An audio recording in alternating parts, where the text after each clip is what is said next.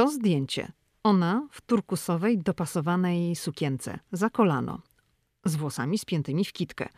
On w granatowym, rozpiętym garniturze, roześmiani, patrzący sobie w oczy pod wielkim czarnym parasolem. Dookoła ciemność, którą rozjaśniają blaski fleszy, w których krople deszczu wyglądają jak kryształowe kulki rozświetlające im drogę. To zdjęcie Meghan Markle i księcia Harego przejdzie już przeszło do historii. Pokazały je chyba wszystkie portale na świecie, no jak nie wszystkie, to większość. Fotografia, która stała się symbolem zakończenia ich działalności jako przedstawicieli rodziny królewskiej, rozmiękczyła nawet Piersa Morgana, brytyjskiego dziennikarza, który od miesięcy pisze bardzo krytycznie o brytyjskim księciu i jego amerykańskiej żonie, ale żeby było jasne, ta fotografia rozmiękczyła go tylko na chwilę. Rodzina królewska już dawno nie wzbudzała takich emocji jak na przestrzeni ostatnich miesięcy. I w związku z tym, że Amerykanie mają słabość do brytyjskiej monarchii, dziś w podcaście będę mówiła o royalsach w Ameryce. Hej, tu Lidia Krawczuk, dziewczyna ze Szczecina, która wylądowała w Waszyngtonie. Ameryka mnie fascynuje, żyję w niej od ponad dekady i cały czas ją odkrywam. Podróż do Stanów Zjednoczonych była zawsze moim marzeniem. Nie sądziłam jednak, że w Ameryce kiedyś zamieszkam. Jeśli Ciebie, tak jak mnie, ciekawią Stany i chcesz wiedzieć o nich więcej, to jesteś we właściwym miejscu. Opowiadam tu o Ameryce, o życiu w Stanach i o tym wszystkim, co odkrywam podczas mojej amerykańskiej przygody. Zapraszam na podcast Ameryka i ja. Zaczynamy.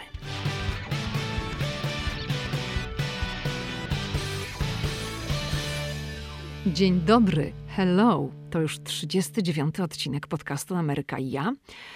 I od razu przystępujemy do rzeczy. Wiadomość o tym, że Meghan Markle i książę Harry wycofują się ze swoich królewskich obowiązków, została mnie w Polsce w styczniu. Byłam jeszcze w Polsce przy okazji mojego przylotu do kraju z okazji Świąt Bożego Narodzenia. I dla mnie to było what? No nie mogłam w to uwierzyć. Temat oczywiście mnie zaciekawił, ponieważ śledzę te informacje od lat. I ktoś może pomyśleć, ale właściwie dlaczego ty śledzisz te informacje?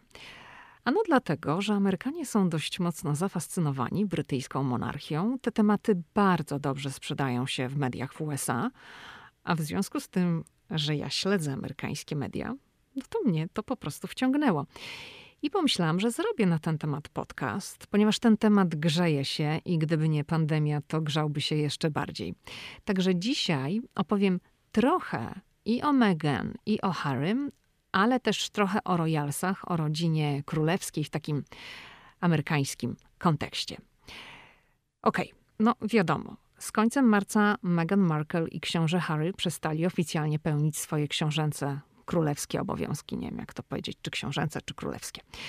W każdym razie, od listopada mieszkali w Kanadzie, lecz w marcu przenieśli się do Los Angeles. To było na krótko przed tym, jak zaczął obowiązywać travel ban, czyli prezydent Trump ogłosił, że no, loty z Europy do Stanów Zjednoczonych nie wchodzą na razie w grę. No i ze Stanów do Europy też się teraz nie ma jak dostać, no bo nic nie lata. I jak zaczęłam przygotowywać się do tego podcastu, co mam tutaj na myśli? No, zaczęłam sobie wypisywać pewne rzeczy, o czym chcę powiedzieć, sprawdzać pewne fakty, przywołać w pamięci wiele wątków z przeszłości. To zamierzałam powiedzieć, że nikt dotąd nie zrobił im żadnego zdjęcia, lecz to już jest nieaktualne, ponieważ są zdjęcia w maskach i rękawiczkach, jak e, Meghan Markle i książę Harry dostarczają do domu w Los Angeles jedzenie potrzebującym rodzinom. Oni działali na rzecz jednej z organizacji charytatywnych. Na pytanie, czy zrobią to więcej niż dwa razy, bo w chwili, gdy nagrywam ten podcast, rozdawali jedzenie dwa razy i są jeszcze najnowsze zdjęcia. Oni są w maseczkach i wychodzą na spacer z psami. I to są te zdjęcia, które do tej pory im zrobiono w Los Angeles. Pytanie jest takie, czy zagrzeją w LA miejsca na dłużej? I z tych doniesień, które ja czytałam, wynika, że chyba nie, a to ma związek między innymi ze statusem księcia Harego i ze sprawami podatkowymi. Bo pytanie, jaki status ma w tej chwili książę Harry? Czy jest tutaj na takiej zwykłej turystycznej wizie obowiązującej na 90 dni, czyli no, musiał wypełnić wniosek ESTA, tak jak każda osoba, która przybywa do Stanów Zjednoczonych. Jeśli nie, no to w jego przypadku to jest prostsza droga do zielonej karty, bo jest mężem Amerykanki, ale czytałam, że nie zamierza ubiegać się amerykańskie obywatelstwo i to ma między innymi związek z tymi kwestiami rozliczeniowymi, podatkowymi. Także z tego, co tu się pojawia, z tych wszystkich informacji, to wynika, że oni raczej tu nie zagrzeją miejsca na dłużej. Ale zobaczymy.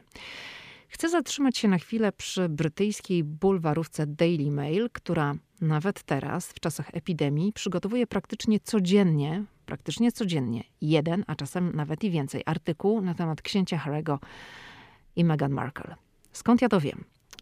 Codziennie przeglądam w internecie kilka gazet i przeglądam od poważnych tytułów, takich jak Washington Post, New York Times, również po bulwarówki typu Daily Mail.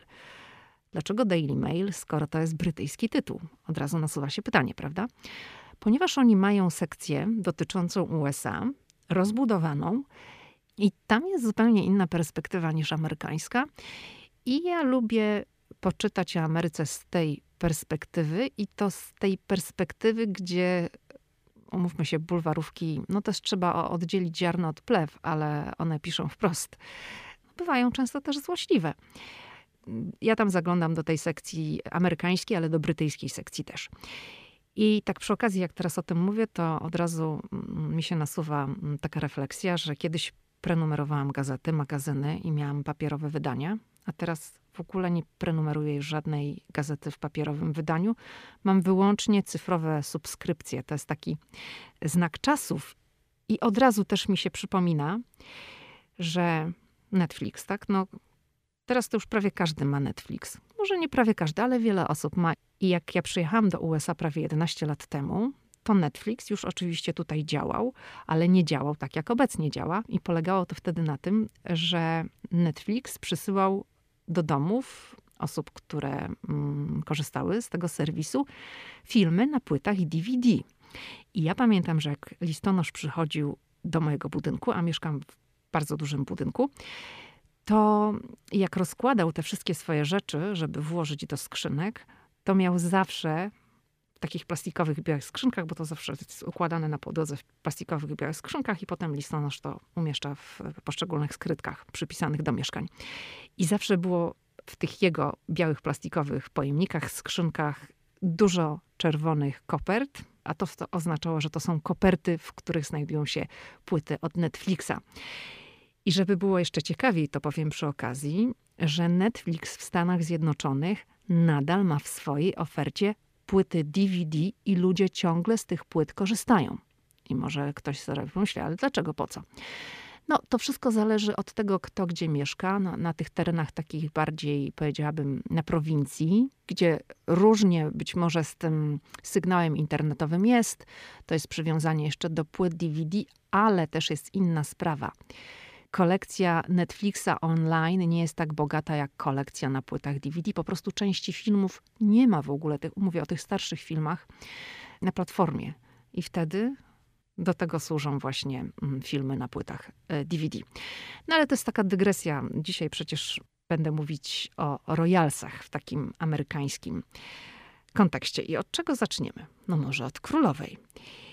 I tak sobie pomyślałam, że tutaj tak krótko powiem, że no królowa Elżbieta II gościła w Waszyngtonie. To jest podcast z Waszyngtonu, tak? Gościła w Waszyngtonie kilka razy. I pierwsza wizyta Elżbiety w Białym Domu, królowej Elżbiety w Białym Domu oraz księcia Filipa jako królewskiej pary, to była w 1957 roku, bo wcześniej, w 1951, królowa jeszcze była księżniczką. I wtedy też przyjechała mm, z wizytą do Waszyngtonu jako księżniczka z y, księciem Filipem. I oni wtedy nie zatrzymali się w Białym Domu. Za drugim razem, w 1957 roku e, zatrzymali się w Białym Domu. Za pierwszym razem, w 1951 zatrzymali się w Blair House. Co to jest Blair House? Ja już kiedyś mówiłam, ale przypomnę. Blair House to jest taki budynek vis-a-vis Białego Domu, który powiedzmy należy do Białego Domu i tam w Blair House zatrzymują się zawsze goście, głowy państwa, które przyjeżdżają do Waszyngtonu, żeby złożyć oficjalną wizytę, ale to jest taka powiedzmy dłuższa wizyta. Mm, to wtedy taki gość zatrzymuje się w Blair House. W Blair House zatrzymuje się również prezydent Stanów Zjednoczonych w tę noc poprzedzającą zaprzysiężenie. I z Blair House prezydent elekt wyjeżdża razem z przyszłą pierwszą damą na Kapitol, na którym następuje zaprzysiężenie na prezydenta, czyli inauguracja, tak jak to się w Stanach mówi. I to właśnie wtedy zatrzymuje się w Blair House. I królowa w 1951 roku zatrzymała się w Blair House, ale powód był troszeczkę inny. Zatrzymała się w Blair House, dlatego że nie było możliwości, żeby zatrzymać się w Białym Domu, dlatego że przez kilka lat między 48 a 52 rokiem, 1948-1952, trwał wielki remont Białego Domu. Była renowacja, ponieważ Biały Dom był w złym stanie, tak naprawdę groził katastrofą budowlaną. Obawiano się, że on się po prostu zawali. I w tym czasie prezydentem był Harry Truman. I Harry Truman przez 4 lata mieszkał w Blair House, a nie w Białym Domu.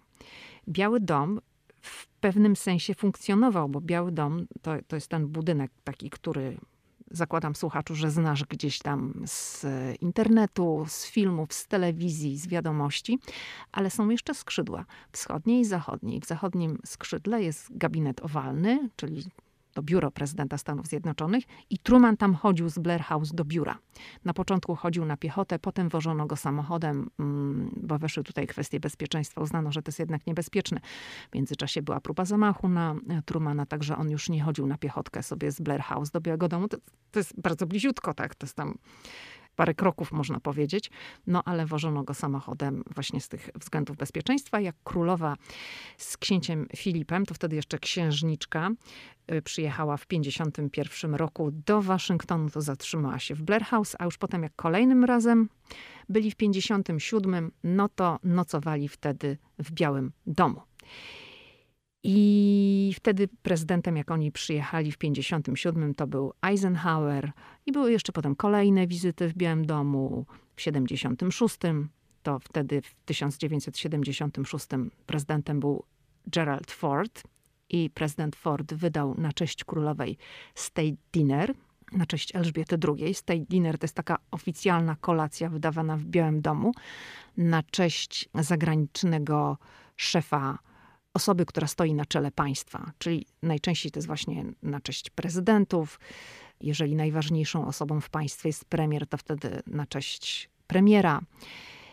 I właśnie w 76 roku była taka kolacja na cześć królowej, jedynym polskim Prezydentem, na którego cześć taka mm, kolacja została wydana, był Aleksander Kwaśniewski. I mówiąc szczerze, ja na kwiecień planowałam zrobić w ogóle podcast taki na temat State Dinner, ponieważ w kwietniu miała w Waszyngtonie odbyć się taka oficjalna kolacja na cześć króla Hiszpanii.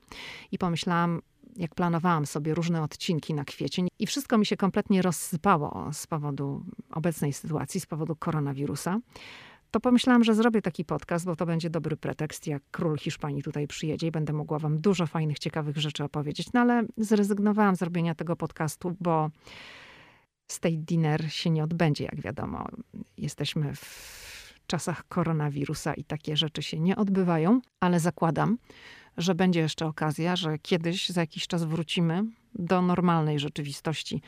Będzie State Dinner, to wtedy ja zrobię taki podcast i opowiem o State Dinner bo jest naprawdę dużo fajnych, ciekawych rzeczy i miałam okazję pewne rzeczy poobserwować od kuchni, takie przygotowania przed, to mogłabym mm, trochę ciekawostek tutaj sprzedać. W każdym razie, wracając do mm, wizyt królowej Elżbiety II w Białym Domu, no to zawsze było wielkie wydarzenie towarzyskie. Jak takie party się odbywa w Białym Domu, to każdy się chce dostać i to jest przecież taka bardzo prestiżowa sprawa, a jak jeszcze jest królowa, to już w ogóle. I potem królowa była jeszcze w 91 roku w Białym Domu i razem z George'em H. Bushem, czyli z Bushem seniorem, sadziła drzewo w ogrodach Białego Domu. Są fotografie, w internecie można zobaczyć.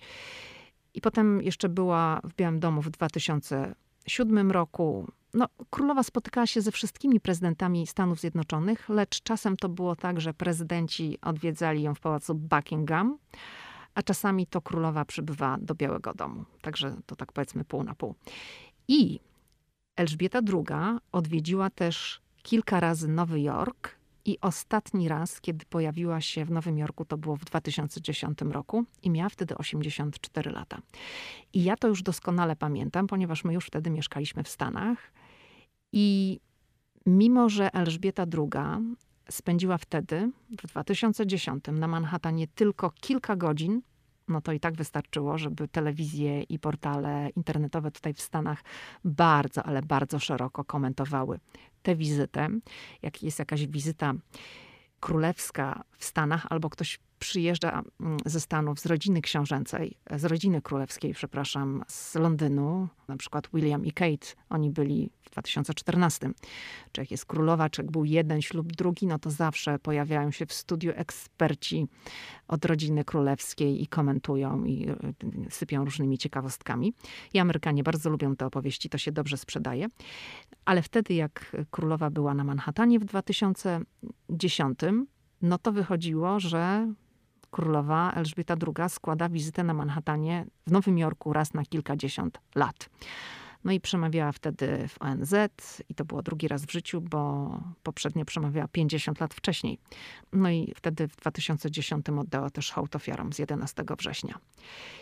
I ta wizyta z 2010 roku, wizyta królowej, ze względu na pogodę, przypadała w najgorszym możliwym czasie. To był lipiec. Dlaczego najgorszym? Bo we wschodniej części amerykańskiego wybrzeża panują wtedy naprawdę okropne upały. Pogoda w Waszyngtonie, w Nowym Jorku naprawdę daje się we znaki. Temperatura przekracza grubo ponad 30 stopni, także należy pamiętać, planując kiedyś, tak, nie teraz, kiedyś wyjazd na wschodnie wybrzeże, gdzie jest w planie wycieczka do Nowego Jorku, do Waszyngtonu, no, że będzie bardzo gorąco i duża wilgotność powietrza jest wtedy w tej części Stanów i ciężko się zwiedza, to trzeba powiedzieć sobie jasno, ciężko się zwiedza e, miasta w tym czasie. I dlaczego ja o tym mówię? Otóż wtedy, cały czas mówimy o Nowym Jorku z 2010 roku, 84-letnia wówczas, podkreślam, brytyjska monarchini była zapięta po samą szyję. Była w pastelowej garsonce z długim rękawem, miała spory kapelusz na głowie. Oczywiście miała białe rękawiczki, i w takim stroju w palącym słońcu składała wieniec w strefie zero, no, oddając hołd ludziom, którzy zginęli w atakach z 11 września. No jak to w telewizji, jak to w internecie, zaraz po prostu było mnóstwo komentarzy i pamiętam, że były takie, że no, królowa wyglądała perfekcyjnie, mimo że tutaj wszyscy, cała Ameryka w shortach, w japonkach, a królowa oczywiście w odpowiednim stroju, w kapeluszu i w garsonce z długim rękawem i ze wszystkich się lało. Było tak gorąco, a królowa nic. Francja elegancja. No może Francja to jest złe słowo, tak, bo mówimy o brytyjskiej królowej, ale wizerunek królowej był nieskazitelny i to wtedy właśnie tutaj zauważano. Jak ja sobie sięgałam do tamtych wiadomości, do różnych moich również archiwalnych zapisków, notatek, materiałów, które przygotowywałam jeszcze przed przyjazdem monarchini do Nowego Jorku, to wtedy bulwarowy Daily News postanowił poinstruować czytelników, jak mają się zachowywać mm, na wypadek spotkania z jej wysokością. I były takie podpowiedzi. Uwaga, nie kłaniać się tylko dlatego, że królowa idzie obok. Daily News przestrzegał, że pod żadnym pozorem nie należy rozmawiać z królową na temat Sary Ferguson, czyli księżnej Yorku. Sara Ferguson była wtedy uwikłana w skandal, tam mm, dziennikarze zostawili na nią pułapkę. To nie jest istotne w tej chwili. W każdym razie gazeta sugerowała, że lepiej zagaić coś do królowej o koniach i o psach. I takie rady zawsze, jak ja gdzieś tam czytam, to się zastanawiam, czy to jest na poważnie, czy po prostu ktoś sobie robi jaja z czytelników. No ale to można znaleźć tutaj w amerykańskim internecie właśnie takie dobre rady. I jeszcze przy okazji jest taka jedna rzecz. Była taka w 2015 roku zabawna historia, ponieważ amerykański internet obiegła wiadomość, że królowa Elżbieta II kupiła sobie za 8 milionów dolarów apartament w Nowym Jorku na Manhattanie. No i w internecie się grzało. Jak to? Co to za apartament? Jakie widoki, spekulacje? W ogóle po co królowej takie mieszkanie, tak? Królowa już tam dziewięćdziesiątkę miała na karku i się zastanawiano, co królowa mieszkanie, tak? Sobie tyle lat, nic sobie nie kupowała, teraz nagle apartament w Nowym Jorku. W oficjalnym rejestrze, który tam dostępny jest publicznie, zapisano, że kupiec to jej wysokość królowa w imieniu Nowej Zelandii. No, Nowa Zelandia jest jednym z królestw wspólnoty i Elżbieta II jest monarchinią Nowej Zelandii. Tylko, że wszyscy musieli to wkrótce odkręcać, bo okazało się, że to nie był apartament dla Elżbiety II, a zakup rządu Nowej Zelandii dla jakiegoś dyplomaty. I to był po prostu taki zapis. No i wszyscy prostowali, i to był kolejny temat. Właściwie, dlaczego dyplomata ma mieszkać w apartamencie za 8 milionów dolarów na Manhattanie? Ale to już jest osobna historia. Do czego zmierzam? Do tego, że temat rodziny królewskiej bardzo dobrze w USA się sprzedaje. Brytyjska rodzina królewska po prostu budzi tu ciekawość i przyciąga uwagę. I myślę, że nie tylko tutaj. I ja od jakiegoś czasu słucham podcastu poświęconego rodzinie królewskiej i powiem o tym podcaście w dalszej części odcinka. Chcę tylko tutaj wspomnieć, iż z tego podcastu dowiedziałam się, że na przykład Francuzów mało obchodzi brytyjska rodzina królewska, ale teraz, w czasie pandemii, no Elżbieta II wystąpiła z orędziem do Brytyjczyków, to nawet ponoć Francuzi się zainteresowali tym orędziem i francuskie media były pod wrażeniem słów królowej i to zaznaczono, że nawet Francuzi, którzy się nie interesują, tym razem się zainteresowali. I kilka miesięcy po tej wizycie z 2010 roku, pod koniec kwietnia 2011, był ślub Kate Middleton i księcia Williama. No teraz pod koniec kwietnia to będzie dziewiąta ich rocznica ślubu i założę się, że spora grupa słuchaczy to pamięta, prawda? I to, co się działo wtedy w Stanach Zjednoczonych, to było dla mnie nowe, bo ja takich rzeczy nie widziałam wcześniej.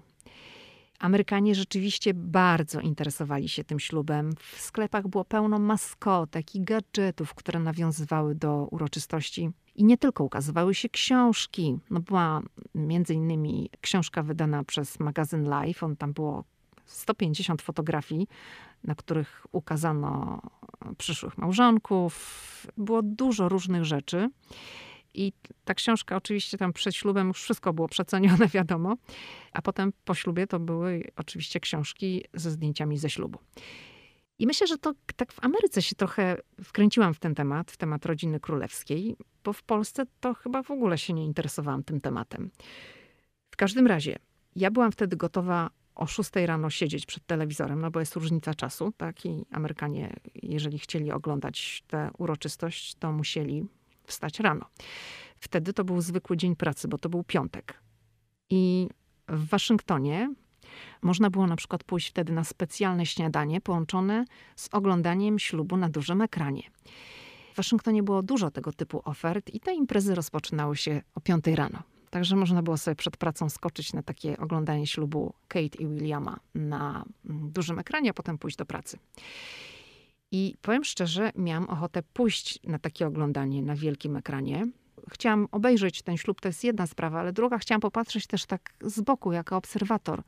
Nagrać coś, pogadać z Amerykanami, Dlaczego oni w ogóle przychodzą, tak? Że tak wcześnie zamierzają oglądać ślub i jeść śniadanie w jakimś publicznym miejscu i patrzeć na telewizor? No to jest trochę tak, wpisuje się w taki sposób bycia w Ameryce, bo w amerykańskich barach e, jest mnóstwo telewizorów. Jeżeli ktoś był w Stanach, to na pewno zwrócił na to uwagę, że często, a jak nie, to widział na pewno na filmach, że gdzieś tam nad barami są włączone telewizory i to dalej jest, tylko telewizory się zmieniły, bo kiedyś na filmach no to był tam taki mniejszy, a teraz są gigantyczne telewizory i, i głównie wyświetlany jest albo sport, albo wyświetlane są wiadomości. I ja wtedy miałam taki plan, że no chciałabym pójść zobaczyć, wstać o tej czwartej rano i pojechać do jakiegoś takiego baru, w którym będzie takie zbiorowe oglądanie ślubu. No ale niestety nieoczekiwanie oglądałam ten ślub w Polsce, dlatego że powiem wprost, zmarł nagle tata mojego męża i polecieliśmy do Polski i ślub Kate i Williama obejrzałam w Polsce, a nie w Stanach. W każdym razie tutaj zaczęły mi się otwierać oczy na tę całą machinę, która zaczyna się kręcić i wszyscy zaczynają dookoła zarabiać pieniądze. I to tak jak niedawno napisałam na blogu Ameryka i ja tekst o najsłynniejszym obecnie w Ameryce lekarzu, doktorze Antonym Fauci. On edukuje Amerykanów i dostarcza takich bieżących informacji na temat sytuacji z koronawirusem w Stanach Zjednoczonych. To jest najbliższy doradca w tej chwili prezydenta Trumpa. Oni razem występują na konferencjach prasowych. I właśnie o tym napisałam na blogu między innymi. Napisałam o nim, ale napisałam też między innymi o tym, że jakaś cukiernia w stanie Nowy Jork robi nawet pączki z podobizną doktora Fauciego. Jak ja to zobaczyłam pierwszy raz w internecie, to moje skojarzenie było, Boże, co to w ogóle jest? No doktor normalnie w takim lekarskim kitlu, ten doktor, ten lekarz, naukowiec, ekspert, to jest y, wielka postać, 79 lat ma. Codziennie jest właśnie na ekranie telewizora, a ja tutaj go widzę w tym kitlu białym, jak patrzy z pączka na mnie. No ale to jest właśnie Ameryka. Amerykanie uwielbiają takie rzeczy i te pączki okazały się świetnym biznesem i ktoś po prostu na to wpadł, a ludzie to kupowali, zamawiają to. Ja to właśnie nie wiem, jak to jest z wykorzystaniem wizerunku. Jak ktoś po prostu zrobił sobie pączki z wizerunkiem doktora Fauciego. Ale to już nie sprawdzałam tego widocznie. Chyba tak można, skoro nikt nie protestuje i te pączki się sprzedają. W każdym razie mm, te pączki to jest właśnie taki przykład tego, jak w Ameryce wszystko szybko przerabia się na biznes. I ze ślubem Kate i Williama też tak właśnie było, bo jak tylko skończył się ślub, to setki fabryk w Chinach zaczęło natychmiast pracować na najwyższych obrotach, żeby dostarczyć na amerykański rynek jak najwięcej kopii sukni ślubnej Kate Middleton. W Ameryce były po prostu zamówienia na podobne modele, bo było mnóstwo kobiet, które marzyły o sukni podobnej do tej, którą miała na sobie księżna Katrin w dniu swojego ślubu. I w mediach w USA przy tego typu okazjach, a przecież całkiem niedawno był inny ślub, tak? Ślub pary, o której mówiłam na samym wstępie, czyli Meghan Markle i księcia Harego. Przy tego typu okazjach w Stanach przypomina się, że choć w Ameryce nie ma monarchii, to małe dziewczynki i amerykańskie nastolatki marzą skrycie ja nie wiem, czy tak jest, może tak media wmawiają, ale to ten wątek się prze, przewija. Marzą, że one same kiedyś staną się księżniczkami i Meghan Markle ponoć też marzyła.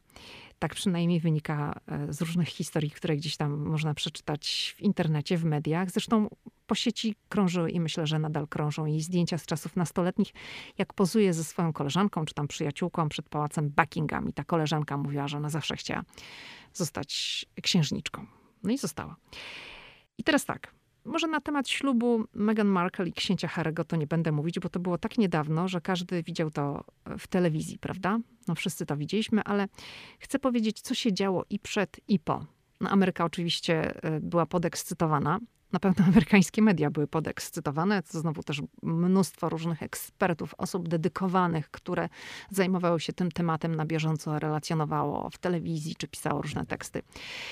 Ten ślub był właśnie szczególny, dlatego że to Amerykanka, tak? Amerykanka w rodzinie królewskiej i to jeszcze w USA, jak to ładnie się mówi, woman of color, czyli kobieta, której skóra nie jest biała. No, bajka o kopciuszku, prawda?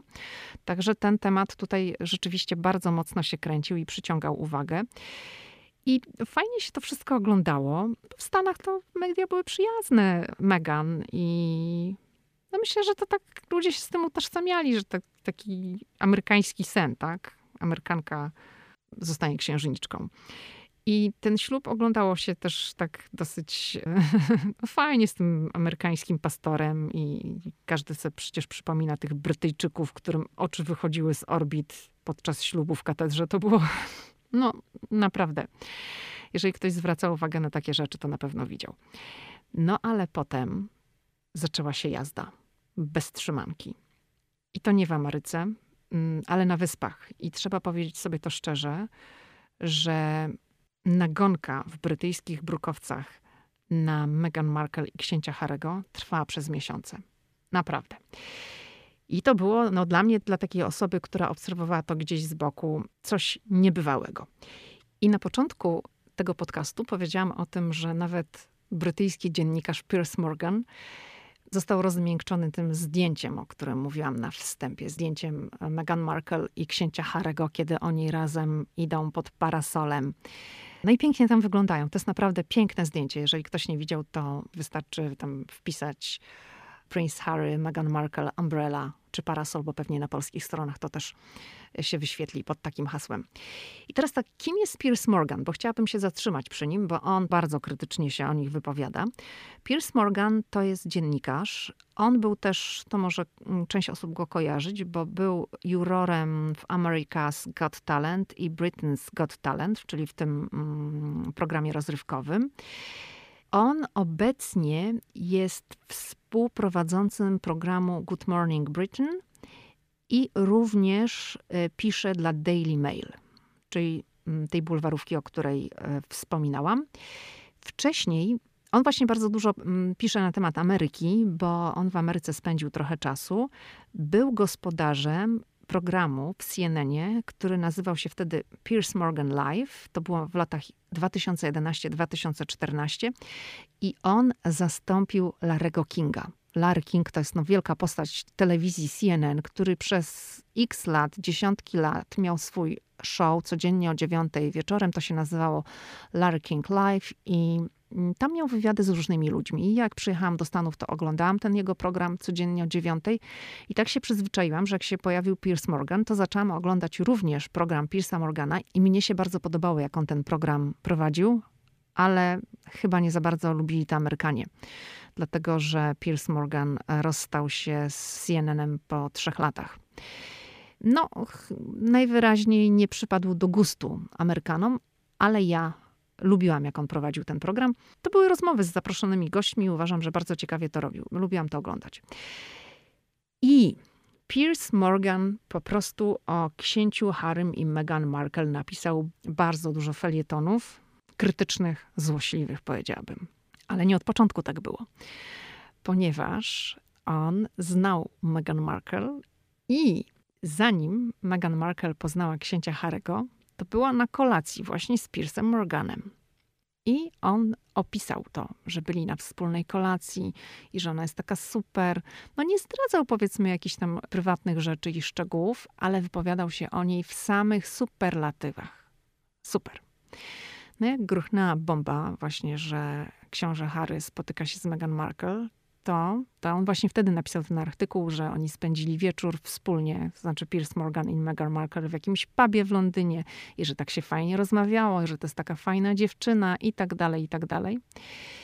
I że ona wtedy wybierała się na jakąś randkę. No i się okazało, że to ta randka była z Harrym.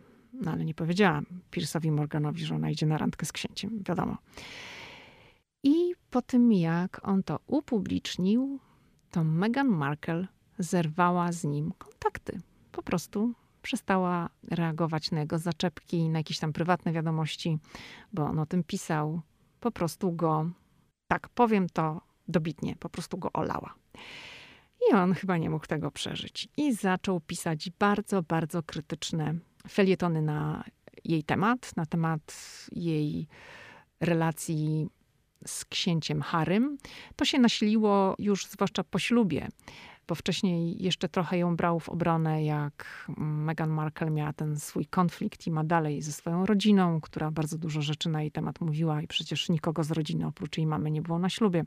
Także to było też szeroko e, komentowane i tak początkowo to Piers Morgan brał ją trochę w obronę, no ale później zmienił front 180 stopni i już pisał o niej tylko i wyłącznie krytycznie, natomiast rozmiękczył się tym zdjęciem, o którym mówiłam i nawet tam popełnił jeden taki dosyć przychylny jej felieton, no ale później to już, to już się skończyło i teraz jeżeli cokolwiek pisze, to pisze y, krytycznie.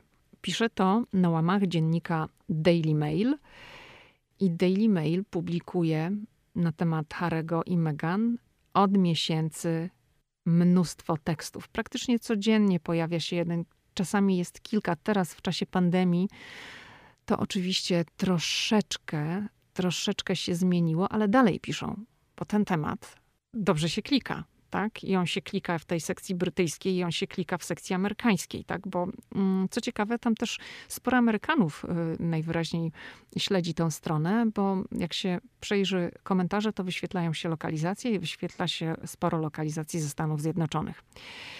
Także na czas koronawirusa również ten tytuł nie zaprzestał pisania o nich, bo, no bo to się dobrze sprzedaje, to się klika, a ludzie też to zauważają, bo niestety te teksty mają taki negatywny wydźwięk i one nakręcają. No taki hejt powiedziałabym, bo komentarze względem tej pary są bardzo negatywne na e, tej stronie, ale też niektórzy zauważają, że gazeta Daily Mail po prostu zorientowała się, że to jest temat, który przyciąga bardzo dużo czytelników i dlatego te teksty są zamieszczane, no bo to liczy się klikalność na tego typu portalach, prawda? To nie jest żadna tajemnica. I to też zwróciłam uwagę, że przez bardzo długi okres, to jeszcze przed pandemią, a potem jak się też zaczęła, ten dziennik publikował z uporem maniaka jedno zdjęcie Meghan Markle takiej sytuacji ona na tym zdjęciu jest w takim brązowym golfie i chyba w brązowej spódnicy. No i ona się trochę spociła. I oni z uporem maniaka właśnie pokazują to zdjęcie, na którym po prostu ta ręka jest trochę podniesiona, no i widać plamę. I nawet ja nie zwróciłam na to specjalnie uwagi. Zobaczyłam to w tych komentarzach, bo ja czasem lubię przeglądać sobie komentarze, żeby zobaczyć, jak ludzie reagują na tego typu artykuły. I to ktoś tam napisał, że właśnie no ciągle jest to samo zdjęcie główne w tym brązowym golfie i z tymi plamami. I tych komentarzy są tysiące. Naprawdę. Nie ma chyba takich artykułów mm, w tej bulwarówce, które generują taką liczbę komentarzy. To jest naprawdę niebywałe, że tak ten temat rozgrzewa ludzi i rozgrzewa ich negatywnie. To trzeba też sobie jasno powiedzieć, że rozgrzewa ich negatywnie i myślę, że postępowanie brytyjskich e, bulwarówek przyczyniło się w dużym stopniu do tego, że oni się wycofali z tej działalności królewskiej. Że po prostu mieli dosyć, bo inaczej tego nie jestem sobie w stanie tłumaczyć, bo obrywają cięgi i obrywali cięgi za wszystko, bo oni dalej obrywają, mimo że już się wycofali. I Powiedziałam wcześniej o takim podcaście, który jest, i to jest podcast, który dotyczy rodziny królewskiej. To jest podcast amerykański. Ten podcast produkuje mm, ABC News i prowadzący nazywa się Omid Scobie. To jest Brytyjczyk. On jest w Londynie, ale robi ten podcast dla ABC News. ABC News to jest telewizja. I często tam w tym podcaście współprowadzącą jest korespondentka telewizji ABC News w Londynie, Maggie Rowley. Ten człowiek, o którym powiedziałam jako ten główny prowadzący, Omid Scobie, to jego tytuł to jest taki Royal Reporter, czyli taki reporter, który zajmuje się rodziną królewską.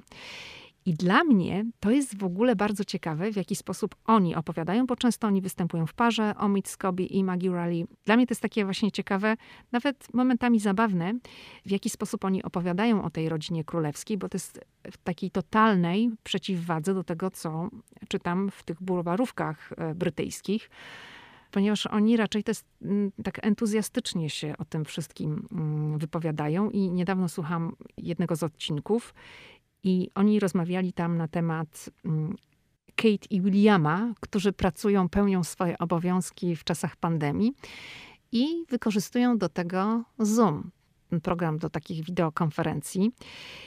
I no to było nawet takie zabawne, jak oni, o niesamowite, że oni tak tutaj wykorzystują Zoom i pracują i łączą się z ludźmi i, to jest takie świetne, jak im się, ich się ogląda, mm, że to jest tam full big smile, taki wielki uśmiech, so friendly, tacy przyjacielscy. No, to jest coś, czego raczej w brytyjskich bulwarówkach się nie, nie przeczyta ale te zdania głównie też właśnie wygłasza e, Amerykanka, tak? czyli korespondentka telewizji ABC w Londynie, która ma zupełnie inne podejście, inne spojrzenie, no, taki entuzjazm jest zawsze, jak ta rodzina królewska, to e, w Stanach jest taki bardziej ojejku, to jest coś, coś fajnego i to jest kontrast totalny w stosunku do tego, co właśnie czyta się w, w bulwarówkach. I oni tutaj właśnie w tym podcaście Herpot bardziej przychylnie mówią o bardzo przychylnie powiedziałabym o brytyjskiej monarchii. Tam raczej krytyka się jakaś tam specjalna nie pojawia. I żeby tutaj zobrazować na jakimś przykładzie, to mm, chciałabym przywołać sprawę nowej marki, jaką ma książę Harry i Meghan Markle, bo oni mieli markę, która nazywała się Sussex Royal, ale w związku z zakończeniem ich tej działalności w ramach rodziny królewskiej, obowiązków królewskich, tak to nazwijmy, oni się wycofali z tego. No i ta e, ich strona zniknęła z sieci. No I każdy myślał, że tam się nic nie wydarzy przez jakiś czas, bo, bo w międzyczasie pojawiły się te wszystkie problemy związane z koronawirusem, z pandemią i świat się skupił na czymś innym. I nagle okazało się, że ta para książęca, Meghan Markle i, i książę Harry, założyli nową fundację, Archie Well. To jest fundacja non-profit. Ona zastąpiła tą markę Sussex Royal. I oni wydali takie oficjalne oświadczenie, skąd w ogóle wzięła się nazwa i skąd się wziął pomysł na nazwę Archewell. I w tym oświadczeniu, które zostało wydane, można przeczytać, że przed Sussex Royal przyszedł pomysł na Archie. To jest greckie słowo oznaczające źródło działania.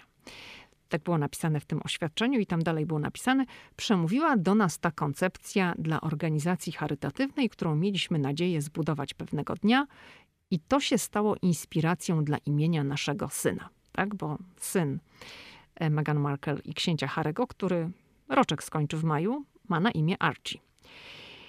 No i jak słuchałam tego podcastu uh, Higher Pod, to usłyszałam taki komentarz od tej właśnie Maggie Raleigh, która powiedziała, że to jest, o, to jest very sweet, tak, że to jest takie słodkie, że to taki pomysł stąd się wzięło.